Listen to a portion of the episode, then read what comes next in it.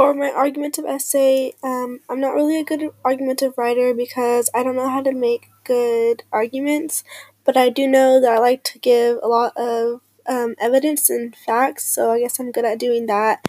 But I don't feel a strong argumentative writer. Um, my process for writing these essays, I have to write it and then rewrite it to make sure it sounds good and I'm argumenting only one point of view and not multiple.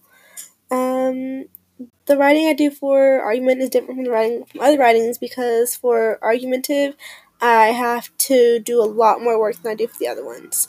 Um, things that I have achieved as a writer in this genre has not been very much because I am a horrible argumentative writer, and I know this because I struggle a lot to write them. That's why I take extra time.